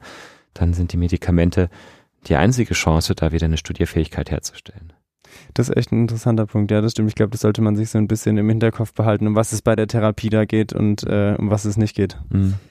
Ihr habt jetzt, glaube ich, super erklärt, wie die Medikamente wirken können, was man damit sozusagen erreichen will mit diesem ganzen Therapiekonzept. Und es klang auch schon mal ein bisschen an. Ich glaube, Esmene, du hast es auch gesagt, dass es kein Medikament gibt, ohne dass auch was ein bisschen anders wirkt. Vielleicht könnt ihr noch mal ein bisschen erklären, was, was sind denn so Nebenwirkungen von den Medikamenten, mit was muss man da rechnen und welche Einschränkungen bringen die vielleicht mit sich? Wie ich schon erwähnt habe, es gibt ganz verschiedene Nebenwirkungen. Ich glaube, häufige sind zum Beispiel, ähm, dass man zumindest am Anfang müde werden kann unter bestimmten Medikamenten. Bei manchen Medikamenten ähm, verbessert sich das dann auch mit der Zeit, dass man sich quasi dran gewöhnt. Okay. Ähm, und das dann gar nicht mehr so spürt. Das ist eine häufige Sache. Dann ist, glaube ich, ein wichtiges Thema, um das wir nicht ganz drum herum kommen, Gewichtszunahme unter manchen Medikamenten, aber nicht unter allen. Also ähm, Da gibt es bestimmte Medikamente, wo, wo die Wahrscheinlichkeit, Gewicht zuzunehmen, größer ist.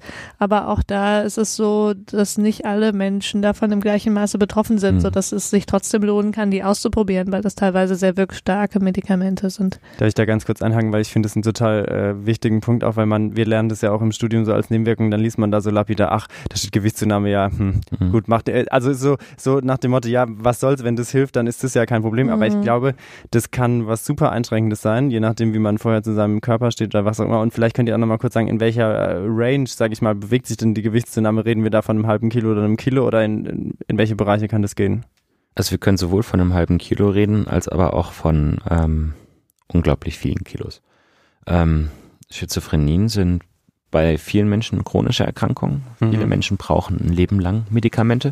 Und wenn man ein Medikament ein Leben lang einnehmen muss, dann ist eine Gewichtszunahme eine ernstzunehmende Nebenwirkung. Viele Menschen entwickeln, wenn sie auch ein höheres Körpergewicht haben, eher noch einen Blutdruck, ähm, einen Diabetes, also eine Zuckerkrankheit, ähm, womit die ganze Sache dann einfach auch wirklich körperlich Auswirkungen hat. Richtig, Auswirkungen hat, mhm. wo sie dann auch gefährlich wird, wo sie Lebenszeit einschränkend wirkt, ja, und ähm, man hat schon auch ein bisschen Möglichkeiten dagegen zu steuern, ja, durch, durch eine Ernährungsberatung, durch ähm, Sport machen, Ähm, durch auch ein bisschen diese, also diese Gewichtszunahme wird häufig durch eine Anregung des Appetits vermittelt, äh, das heißt, man isst einfach mehr, mhm. ähm, also man kann da versuchen, auch so ein bisschen verhaltenstherapeutisch anzusetzen, ja, und ähm, dann gibt es auch noch tatsächlich die Möglichkeit, andere Medikamente ähm, aus der Diabetestherapie einzusetzen, um eine Gewichtszunahme zu verhindern, und ähm, wenn das zu arg wird, dann ist es manchmal auch ein Grund, die medikamentöse Therapie zu ändern, die Strategie zu wechseln, machen wir nicht selten. Ähm, deswegen ist es auch häufig die medikamentöse Einstellung bei Psychosen, ähm, so dass man, habe ich vorhin schon mal andeuten lassen, ja. ein bisschen rumprobieren muss. Es, mhm. ist, es ist blöd, aber wir haben leider noch keine Möglichkeiten zu prädizieren, wie wirkt sich ein Medikament bei einer Person aus, ähm, sondern man muss es ausprobieren, man muss abwarten, wie sich die Nebenwirkungen entwickeln. Man muss sagen, wir haben eine Reihe von Medikamenten, die sehr wenig Gewichtszunahmen oder gar keine Gewichtszunahmen machen, und versuchen auch nach Möglichkeit darauf einzustellen. Okay, mhm. jetzt haben wir viel über die Gewichtszunahme gesprochen. Mhm. Was, was sind die anderen Nebenwirkungen, die es geben kann?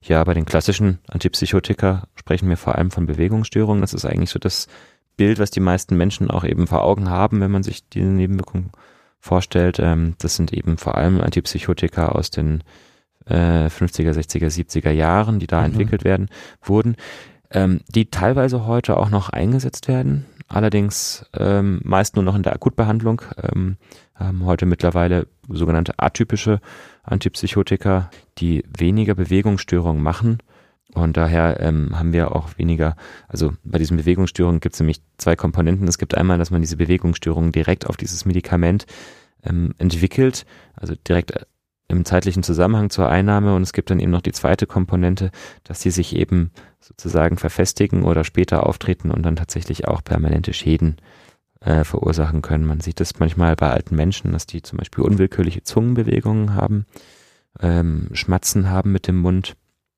Das sind häufig Spätfolgen ähm, okay. von klassischen Neuroleptika, die aber in der Verschreibungspraxis früher in anderen Dosierungen und vor allem auch dauerhaft gegeben wurden, was wir heutzutage nicht mehr machen. Also das heißt, das hat man heute schon so ein bisschen mehr im Blick auch oder im Fokus. Das klingt so ein bisschen mhm. insgesamt raus, finde ich, dass ihr, dass man heute deutlich mehr drauf äh, geprimed ist, so ein bisschen das im Blick zu haben und gegebenenfalls das auch schnell zu ändern und dem möglichst gut vorzubeugen. Mhm. Auf jeden Fall.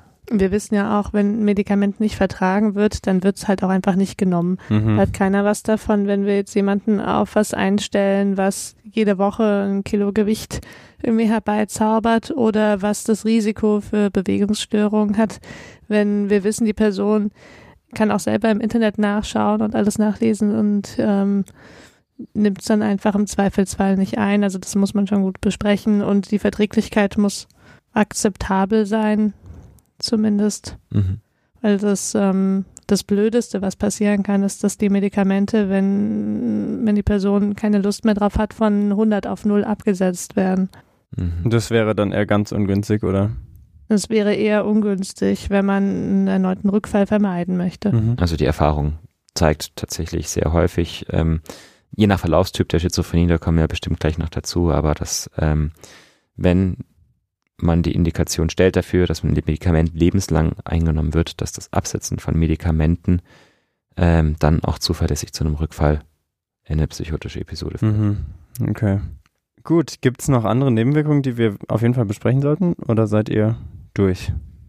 Es gibt wie bei jedem Medikament so ganz viele kleine Nebenwirkungen, ja, die meistens eher selten auftreten, ja, ähm, die eigentlich gut beherrschbar sind. Wir haben die meistens im Blick, ähm, machen auch äh, viele E K G-Untersuchungen, ähm, Blutbilduntersuchungen, einfach um auszuschließen, dass da irgendwas passiert. Ähm, bei solchen Medikamenten ist es einfach anders als jetzt bei Ibuprofen oder ähnliches. Ja, das nimmt man nicht einfach mal so mhm. arglos ein, sondern so ein Medikament soll überwacht werden. Da soll eine, eine, eine Therapie überwacht werden durch einen Psychiater, eine Psychiaterin, ambulant, ähm, im Krankenhaus oder ähnliches. Aber das ist, das ist ein Langzeitprojekt, was da gestartet wird. Okay. Aber was, glaube ich, was, was gut, weil jetzt immer, wenn man ungefähr drei Minuten über Nebenwirkungen redet, dann kriegt man erstmal so ein, so ein bisschen so einen innerlichen Schrecken, denkt, oh Gott, hm. was, was sammle ich mir da eigentlich an, wenn ich sowas nehmen muss? Aber ich glaube, was super wichtig ist, was ihr gesagt habt, ist dieses, dass man eben, ja, die meisten Nebenwirkungen irgendwie kennt und einschätzen kann und das auch super im Blick hat. Also es ist nicht so, dass die einfach so Nebenwirkung, Nebenwirkung, Nebenwirkung, keiner kümmert sich drum, sondern das wird aktiv beobachtet und gegebenenfalls dann angepasst. Ich glaube, das ist echt eine, eine wichtige Botschaft, wenn man darüber spricht. Genau. Und einfach, um das auch nochmal abzurunden, wir haben es vorhin erwähnt, es ist immer eine Abwägungssache, ja, ähm, wie sieht das Leben aus ohne Medikamente, wie sieht das Leben aus mhm. mit Medikamenten? Und die Antwort fällt doch meistens ziemlich deutlich aus, ja, dass wenn man tatsächlich eine Schizophrenie hat, mit Medikamenten wesentlich mehr Lebensqualität als, hat als ohne. Okay. Jetzt würde mich so ein bisschen zum Abschluss noch interessieren, könnt ihr sagen, was für eine Prognose die ganze Sache hat oder wie, wie können, kann sich der Verlauf von so einer ähm, Psychose darstellen? Könnt ihr das so ein bisschen aufzählen, was man da so hat? Also wo auch immer es geht, versuchen wir es uns ja ein bisschen einfach zu machen und Dinge zu vereinfachen. Und in dem Fall wurde es durch eine Drittelregel vereinfacht. Aha. Alle Medizinstudenten können schon mal die Ohren spitzen, wird vielleicht mal gefragt. Für alle anderen ähm, ist auch spannend. Hm? Für alle anderen, Für alle anderen ist auch spannend. spannend. Also äh, ganz grob über den Daumen gepeilt kann man sagen, bei einem Drittel ist der Verlauf ähm, erfreulich positiv in der Weise, dass nur eine psychotische Episode ähm, auftritt im Leben, dann hat man seine Ruhe danach. Mhm. Bei einem Drittel ist es ein phasenhafter Verlauf, wie Sebastian angedeutet hatte. Mhm. Ähm, das heißt, Episoden kommen und gehen, die Zeiträume zwischen den Episoden äh, können beliebige Länge annehmen. Und bei einem Drittel ist der Verlauf ähm, eher so, dass Symptome übrig bleiben nach der ersten Episode und im Verlaufe des Lebens auch eher mehr werden, also so ein fortschreitender Verlauf, wo keine vollständige Symptomfreiheit zumindest mal erreicht wird, sondern irgendwas übrig bleibt. Genau. Was man auch sagen kann, es gibt diese Drittelregel auch für Arbeitsfähigkeit. Also es ist tatsächlich so, dass man sagt, ein Drittel ähm, der Patienten mit einer Schizophrenie kann Ähm, im Berufsleben bleiben. Ein weiteres Drittel kann ähm, mit Einschränkungen im Berufsleben bleiben. Einschränkungen können so aussehen, dass man eben nur noch wenige Stunden am Tag arbeiten kann oder zum Beispiel auch auf dem zweiten Arbeitsmarkt dann eben tätig ist, wo es dann speziell betreute Arbeitssituationen gibt. Oh, das ähm, gibt es tatsächlich auch, das dass man es, so, ja. so Sonderprogramme mhm. oder irgendwas hat, wo man mhm. das besonders fördert. Genau. Mhm. Und bei einem anderen Drittel von ähm, äh, Betroffenen reden wir dann also von Menschen, die wirklich so stark eingeschränkt sind, dass Arbeitsfähigkeit nicht mehr gegeben ist, ähm, sondern dann eine Hilfsbedürftigkeit und dann gibt es eben eine er- entsprechende Erwerbsunfähigkeitsrente oder ähnliches. Okay. Drittelregeln sind irgendwie gut, das kann man sich zumindest, das kann man sich, glaube ich, merken. Das und kann man sich merken, man kann halt nicht nehmen. vorher sagen, ähm, wie jetzt der persönliche Verlauf ist und wie gesagt auch eine grobe Vereinfachung, aber vielleicht ist so die Take-Home-Message, weil wir jetzt ja auch von langfristiger Medikation und mm. schwerer Erkrankung gesprochen haben, also ähm, dass man vielleicht nicht den Fehler machen sollte, aus Angst vor einem möglicherweise schlechten Verlauf, sich gar nicht erst in Behandlung zu verge- äh, begeben, mhm. sondern dass man natürlich ähm, im Zweifelsfall äh, den Verlauf positiv beeinflussen kann, indem man sich rechtzeitig in Behandlung begibt. Und was man auch noch sagen muss, äh, was jetzt ein bisschen mehr in die Lebensrealität von Betroffenen geht, ist, dass es einen, einen sehr großen Aspekt gibt sozusagen, der nennt sich Sozialpsychiatrie, also das bedeutet, wie wird eigentlich die, die, die lebensnahe Versorgung von Betroffenen mhm. weiter aussehen, ja, ja, und da gibt es verschiedene Betreuungsangebote. Eben, es gibt einmal spezielle ähm, Reha-Maßnahmen für Patienten mit Schizophrenie zum Beispiel, wo dann auch wirklich versucht wird, eine unterstützte Berufsausbildung zu machen, ja, um auch wieder eine hohe Funktionalität herzustellen. Es gibt auch zum Beispiel Werkstätte für Behinderte, ähm, in denen man dann relativ einfache Arbeiten machen kann und auch zum Beispiel es gar nicht wichtig ist, dass man jetzt irgendwie drei Stunden durcharbeitet, konzentriert, sondern auch sich einfach nach Tagesverfassung Pausen nehmen kann. Ja. Es gibt Pflegedienste, ähm, die ähm, einen zu Hause besuchen in regelmäßigen Abständen. Es gibt die Möglichkeit, ähm, einen sozialpsychiatrischen Dienst zu haben, das heißt Sozialarbeiter, die mit einem Behördengänge gemeinsam machen, die mit einem Versicherungen, Rechnungen abschließen, sich um eine Wohnung kümmern. Also da gibt es ganz viele verschiedene Angebote. Das ist einfach auch noch sehr wichtig zu wissen, ja, dass es abseits von, von Medikation und Psychotherapie noch ein, ein riesen Hilfesystem gibt, in das ähm, man auch integriert wird. Und ähm, das ist auch gut, dass es das gibt, weil ähm, das eine Erkrankung ist, die einem teilweise tatsächlich schon mal den Boden unter den Füßen wegziehen kann in manchen Phasen im Leben. Und ähm, da gibt es was, was dann auch auffangen kann. Ja, glaube ich, ganz wichtig, dass mhm. man sagt, dass da auch super viele andere Unterstützungssysteme ja. gibt tatsächlich, die immer mit dem Ziel, dass halt das Leben möglichst gut gemeistert werden kann. Und das ist, glaube ich, schon so einer der Hauptaspekte. Okay, dann würde ich ganz im Abschluss, weil wir haben es, glaube ich, immer mal so wieder kurz thematisiert, die Psychose ist schon was so ein, ich will jetzt nicht sagen medienwirksam ist, aber was, was immer mal so durch die Medien geistert, was, glaube ich, alle auch irgendwie, irgendwie im Zusammenhang mit Medien kennen oder wo man halt so seine eigenen Bilder hat, was vielleicht auch sehr klischeebehaftet ist. Und deswegen ähm, würde ich gerne nochmal ganz kurz, ähm, um das Ganze so ein bisschen, was wir besprochen haben, nochmal anzubringen, sagen, oft hat man, glaube ich, so das Gefühl, so, wenn man von Menschen mit einer Psychose redet, dann hat man so, ein, so, so, so eine Gefahr um sich. Und vielleicht könnt ihr das einfach zum Abschluss nochmal kurz so ein bisschen einordnen. Was du ansprichst, ist, dass es einfach ein großes Stigma gibt bei ähm, Psychosen, bei ähm, der Schizophrenie. Das ist äh, tatsächlich ein schwieriges Thema, darüber zu sprechen, ähm, weil es einige, ja, sagen wir mal, öffentlichkeitswirksame Vorfälle gibt immer wieder, ja, ähm, das heißt, dass zum Beispiel ein komplett schizophrener Mensch hat jetzt irgendwo jemanden ermordet, ja, das dann auch medial ausgeschlachtet wird, das schürt eine große Angst vor Menschen mit Schizophrenie, mhm, ja, genau. ähm, die in der Gesellschaft sehr verbreitet ist, ähm, und ähm, Menschen werden auch häufig nicht mehr als zurechnungsfähig bezeichnet und ähnliches. Es ist Es ist sehr schade. Ich muss ehrlich sagen, dass ich ähm, von meinem persönlichen Weg her meiner eigenen Arbeit mit schizophrenen Menschen ganz viel Vorurteile abbauen konnte. Ich habe Menschen mit Schizophrenien kennengelernt, die sind so unglaublich vielfältig, wie einfach die Menschen allgemein sind. Ich habe ähm, mich gestern mit meiner äh, Studentin im praktischen Jahr darüber unterhalten. Wir haben gerade einige schizophrene Patienten auf der äh, Station und ähm, wir haben so eine wahnsinnige Bandbreite. Sie sind alle so unglaublich anders, ja, und mhm. alle haben ihre anderen Probleme und ich sage, der Hälfte davon merkt man nicht an, dass sie krank sind, sondern die haben so ein bisschen ein stilles Leiden, aber ähm, die tragen das nicht nach außen, das würde man auch nicht merken. Also ich glaube, ganz viele Menschen mit einer Schizophrenie sind auch in der Lage dazu, ein gutes, geregeltes Leben zu führen, ähm, müssen eben hier und da mal ein bisschen mehr Hilfen annehmen, haben halt eine Krankheit, ja, eine Krankheit, die behandelbar ist, ja, ähm, die führbar ist. Es gibt auch Menschen, die haben das große Glück, dass sie tatsächlich mal eine, also eine psychotische Episode haben und danach passiert nichts mehr. Auch das gibt es, ja. Und ähm, auch bei chronisch kranken Menschen habe ich ehrlich gesagt häufig nicht das Gefühl, dass die gefährlich sind, sondern da steht das Leiden im Vordergrund. Du, Esmene, hast vorhin eine Studie angeführt.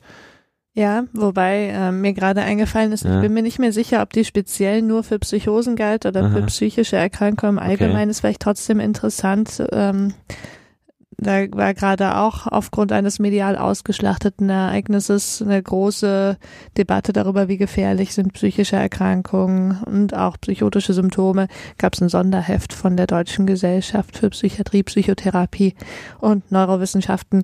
Und da wurde nämlich in einem Artikel erwähnt, dass ähm, psychisch Kranke, und ich glaube, es ging eben auch um psychotische Menschen, eher Gefahr laufen, sich selbst ähm, in Gefahr zu bringen. Also häufiger ähm, zahlenmäßig Opfer von Gewalt werden zum Beispiel, als dass sie Täter von Gewalt werden. Und das spiegelt ja wirklich so ungefähr das Gegenteil von der öffentlichen Wahrnehmung wider, mhm. weil eben die wenigen Ereignisse, die es gibt, die vielleicht auch oft ähm, dann wirklich etwas bizarr wirken oder besonders rabiat wirken, die werden halt besonders hervorgehoben, während eigentlich das Gegenteil viel öfter passiert, dass psychotische Menschen sich nicht wirklich zu, zu wehren wissen oder sich in gefährliche Situationen begeben, hilflos sind.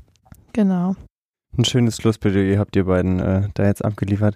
Und dann würde ich auch sagen, ähm, schließen wir unsere Folge. Wie, es ist schon eine kleine Tradition geworden. Ich komme jetzt wieder mit meiner kleinen pädagogischen Aufgabe. Und zwar ähm, habe ich gedacht, äh, heute machen wir mal das Szenario. Wir befinden uns auf einer Cocktailparty. Esmene hat ja mal erzählt, sie gerne, geht gerne in alkoholfreien kleinen Schwarzen auf Cocktailpartys. Und genau da befinden wir uns jetzt. Und ähm, wenn euch jetzt jemand nach einer akuten Psychose fragt, was würdet ihr dann von unseren Hörenden erwarten, dass sie dann noch dazu erzählen können? Was sind so die wichtigen Sachen für den Smalltalk? Puh. Denke dich in deinen alkoholfreien Cocktail. Ich würde ja erstmal sagen, Stimmungskiller, aber... Ja, kein, ja, kein, kein Partythema vielleicht. Ja. Es ist eine, eine, eine mhm. absonderliche Party. Es ist eine, eine Mediziner-Party. Ja. Es ist eine Mediziner-Party. Da darf man mhm. sich über sowas unterhalten. Ja. Genau. Okay. Mhm. Also ich wäre, glaube ich, froh, wenn ähm, die Leute noch... erzählen könnten, dass es sich um eine häufige psychische Erkrankung handelt.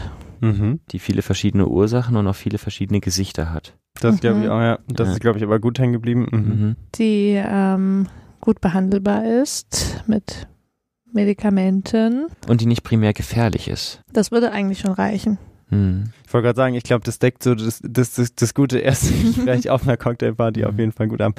Dann danke ich euch. Ähm, es hat Spaß gemacht, es war sehr spannend, es war viel heute, glaube ich, aber es war ähm, super lehrreich und äh, hat mich gefreut, wieder mal mit euch zu quatschen. Danke dir, wie immer, für die hervorragende Strukturierung und ja, deine spannenden auch wenn ihr Fragen. Entrissen habt, aber es, wir haben ja gemeinsam wunderbar hin und zurück gefunden. Ganz kurz. Und es war genau der richtige Punkt. Kritisch anmerken möchte ich jedoch, dass du heute keinen Butter bei die Fische Preis vergeben das hast. Das stimmt, ich hab's mir Haben wir ihn nicht verdient oder hast du ihn nicht mitgebracht? Nee, ich glaube, ich habe ihn nicht mitgebracht. Ah. Ehrlich gesagt, der Kühlschrank mhm. ist ausgefallen und die Butter ist... verfassen. Nee, ich hatte es mir vorhin kurz überlegt und dann dachte ich, nee, vielleicht ist auch ein bisschen, man macht es zu inflationär, wenn man jedes Mal damit anfängt. Deswegen würde ich sagen, ab der nächsten Folge gibt es wieder einen Butter bei die Fische Preis. Machen wir so. Du hast uns sowieso okay. sehr viel gelobt, also ja. mir hat gar nichts gefehlt. Positive Kommunikation ist wichtig. Die Butter war heute einfach in anderer Form. Und dann äh, an euch da draußen, ähm, schreibt wie immer, meldet euch, wenn es euch irgendwas gibt, was euch gefehlt hat, was euch interessiert, was ihr noch unbedingt wissen wollt. Und ansonsten hören wir uns, glaube ich, beim nächsten Mal, oder? Wir freuen uns auf euch. Genau. Bis zum Bis zum nächsten Mal. Tschüss, ciao. Ciao.